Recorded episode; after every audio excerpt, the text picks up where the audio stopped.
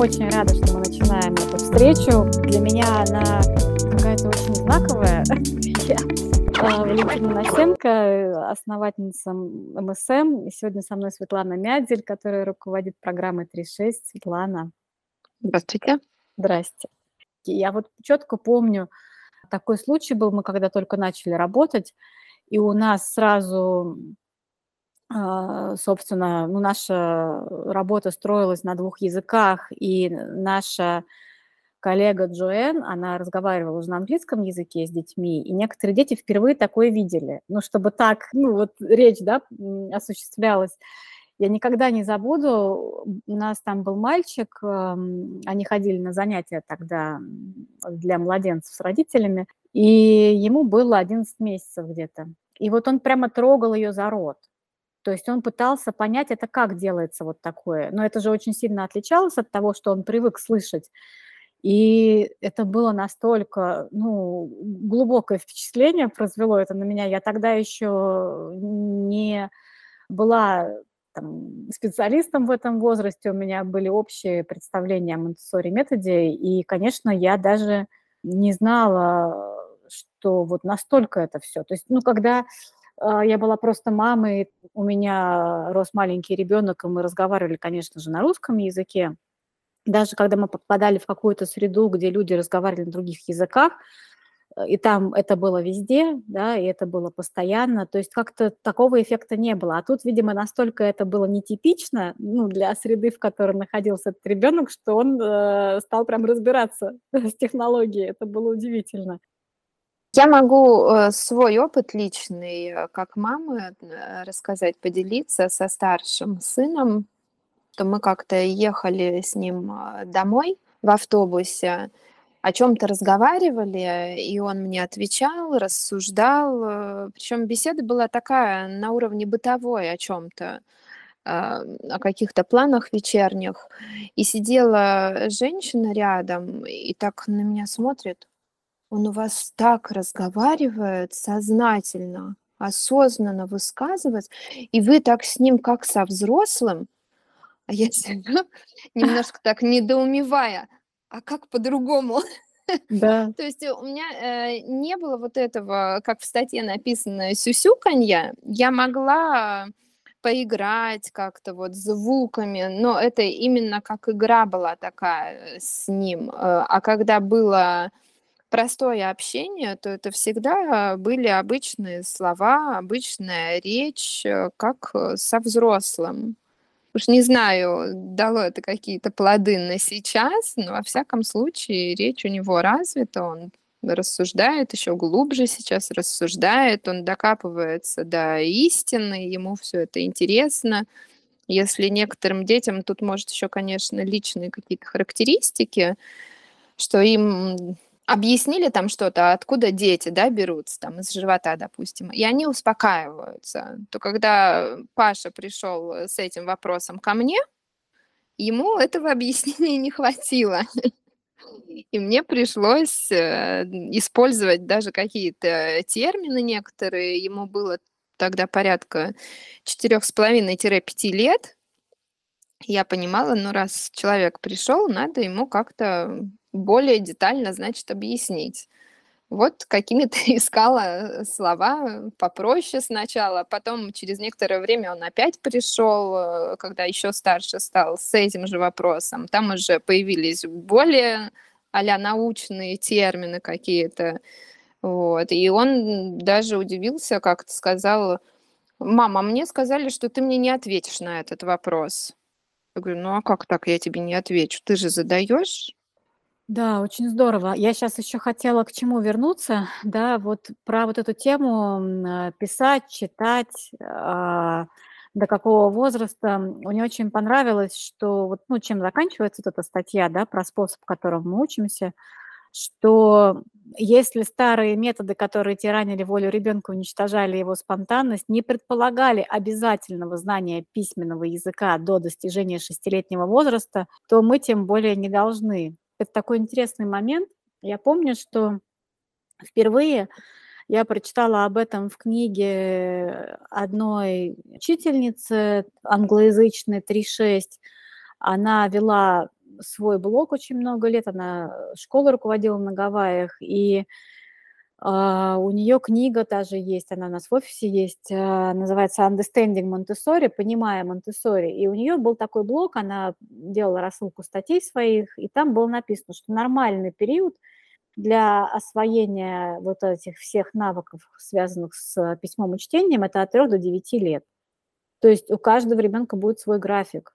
Это действительно так, что там идут процессы какие-то внутри ребенка, мы не знаем какие, но мы видим только по внешним проявлениям, что кому-то интересно письмо и чтение, а кому-то нет. У них свои другие задачи, и это нормально. Оказывается, да, что до 9 лет вполне нормально что в какой-то момент наступит этот, ну, мы смотрим на все остальное, да, мы смотрим в целом, насколько ребенок находится в благополучном состоянии или нуждается в помощи специалистов.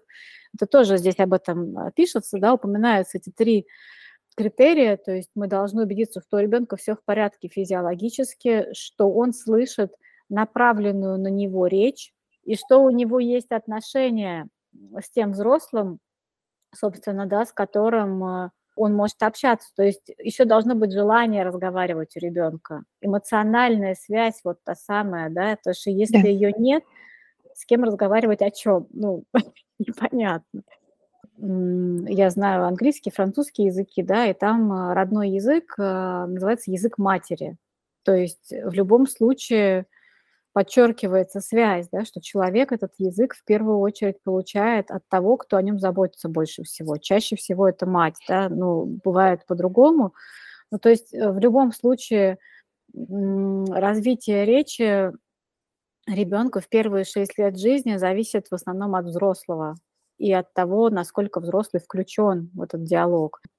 Да, вот как раз про словарный запас э, очень э, хорошо помогает, эм, когда есть как раз и эмоциональная связь с мамой либо с папой, чтение дома, чтение Э, у нас, ну, у меня дети дома очень расстраиваются, если у нас нет времени почитать перед сном. Даже буквально страницу, да. но надо. И меня это настолько радует, что это не мультики, это не какие-то другие занятия, а именно вот чтобы день был закончен правильно. Да, да. Это обязательно должно быть чтение. И сейчас э, тоже, что очень радует, Паша, иногда это старший сын, э, проявляет инициативу, когда я говорю, нет, я читать сейчас совсем не готова, потому что времени очень много. И он говорит, мам, ну давай я тогда Стасику почитаю. Ну тут просто безотказный вариант. Да, да. Я не могу отказать э, в этом. И я, конечно, всегда, и я сама с удовольствием слушаю в эти моменты, радуюсь, что он сам предложил, читает. И Стасик с удовольствием слушает, потому что я знаю, есть эм, старшие и младшие, когда в семье, да, и если, допустим, старший читает медленно, э, младшие некоторые не выдерживают. Нет, мам, давай ты почитаешь. И тут тоже такие моменты интересные для поддержки старшего, объяснить младшему, что он учится, и тебе тоже там это предстоит, как-то да. тоже такой интересный момент возникает. Как раз вот здесь есть абзац, очень естественным образом он у меня открылся, а, никогда не просите ребенка читать вслух. Ну, маленьких детей тут, да, мы имеем да, в виду да. до 6 да. лет. А, Которые очень... только учатся. Да-да, очень здорово, что она вот э, в этой статье автор делает акцент, что чтение вслух слишком сложный процесс для маленьких детей, требующий сочетания способностей. Понадобятся навыки чтения, контроля дыхания, голосовой проекции и уверенности в себе. Дети могут спонтанно читать и писать, но их никогда не следует принуждать или уговаривать.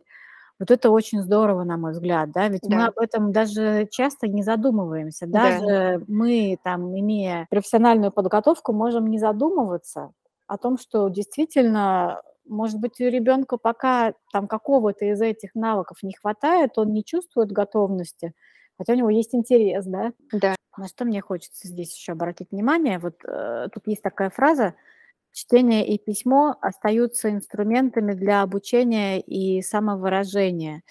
Вот э, в Монтессори ведь э, вот это э, самовыражение с самого начала идет, да, уже в младенческой программе это есть, когда э, создается структура занятия, есть материалы, да, есть вот это личное обращение к ребенку, то есть приветствуется именно его самовыражение, да, он находится в группе, но вот именно он, там у нас есть песенки, которые мы лично поем детям, используя их имя, и эта линия, вот, да, про самовыражение, она мне очень нравится в Монтессори методе, потому что, ну, она, собственно, и обеспечивает то, о чем Мария Монтессори писала, да, что у каждого человека есть своя космическая задача, и мы создаем среду, в которой потенциал может раскрыться. А через самовыражение ребенка и подростка мы видим, как дела, да, насколько этот потенциал раскрывается или нет. И поэтому так важно э, создавать вот эту безопасную эмоциональную среду, богатую материалами, да, богатую очень разными способами ну, обучения, да, тоже апеллирующую к разным видам интеллекта, потому что, как выяснилось, ну, вот была работа написана еще, нам про нее Сьюзен Стивенсон рассказывала, когда а, мы только начинали общаться, вот про эти множественные интеллекты. Книга Голмана была, то есть, оказывается, интеллект очень разные бывают, то есть способы обучения, да, то, что сейчас э, стили обучения, и поэтому мы создаем такую среду, в которой у ребенка есть возможность самовыражаться, и есть возможность делать это свободно, спонтанно, без страха, да, и поэтому как раз там тоже делается акцент –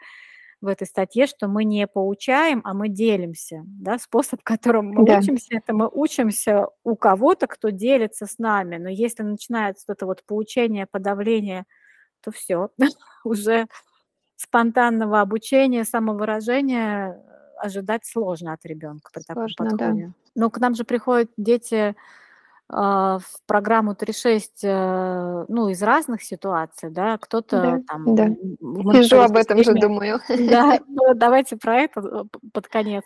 Да, дети приходят разные, влияют гаджеты, очень влияют, э, но реальность такова, что многие их используют. Просто хотелось бы, наверное, обратиться к родителям с просьбой создать какие-то правила использования и, конечно, для возраста 3-6 э, это максимум полчаса в день, потому что когда это больше, дети теряют интерес к настоящему. Да, ну, мы говорим о том, что детям э, до определенного возраста вообще не нужны экраны, особенно до трех лет, да, потому что они способствуют обездвиживанию и плохо влияют на зрение ребенок, у него интеллект развивается, если он двигается целенаправленно, да. и если все его тело функционирует э, во взаимодействии вот с реальными такими объектами, да, да. мебель, предметы быта на кухне, да, там пойти погулять, э, там дерево реальное потрогать, листья пособирать, да, вот интеллект до 6 лет может, э, собственно, и не проявлять себя, как казалось бы, да, но он формируется, вот этот, да, ребенок, отец человека. Если мы пользуемся тем, что сидеть, э, ну, перед экраном ребенок может тихо, особенно когда он маленький и долго, это не значит, что мы прям такие плохие родители, но это значит, что мы просто ну, должны быть готовы к последствиям, потому что у этого будет противофаза, да, и я да. наблюдала сама такие случаи, я очень сочувствую в этих ситуациях, когда там, я не знаю, мама на отдыхе с маленьким ребенком одна явно отдыхает, отдых это так себе, и, ну, телефон, да, у ребенка, и истерики, и еда под телефон, и потом, ну, мама в состоянии беспомощности реагирует на этого ребенка. Но, к сожалению, тут никакого рецепта, кроме как найти себе поддержку и наработать навыки, как оставаться с ребенком э, в активном взаимодействии в реальности. Но тут нет других рецептов, но правда в том, что часто эта поддержка нужна, чтобы вообще эти навыки развить. И если кому-то сложно, то тоже можно обращаться и к нам, и к другим специалистам. Это все вполне выполнимые задачи, но сложно их решать в одиночку, когда этих навыков нет. Поэтому да. Да. Ну, это грустная нота, правда, и я бы не стала ее убирать из контекста, потому что было бы тогда немного все это неправдоподобно. Но в то же время, кроме этой грустной ноты, есть еще большое количество радости, которая сопровождает жизнь с детьми в реальности. Это правда очень интересно. Это э, для родителей в первую очередь очень позитивный опыт. Да, и вот прямо мысль крутится, что гулять, читать, играть с детьми, дать им э, условно час качественного общения в день, пусть даже 20 минут, если час э, совсем нет возможности дать, но чтобы они видели э, весь всего родителя, поглощенного в деятельность ребенка, взгляд, поведение, восприятие, убранные гаджеты вообще из поля зрения. И у меня такое даже есть ощущение, что взрослому самому понравится. Да. Потому что сейчас переизбыток информации, и все, мне кажется, устали от этого, на самом деле, взрослые сами, что вот этот час будет таким э, релаксом, что захочется повторить. Да, но иногда тоже нужно еще время на переключение. Я по Да. себе это знаю. Иногда сложно просто переключиться в режим жучки-паучки, но когда мы даем себе время на это тоже, дальше очень здорово. Такое Да. обновление происходит, и мы снова можем общаться с нашими детьми по-человечески.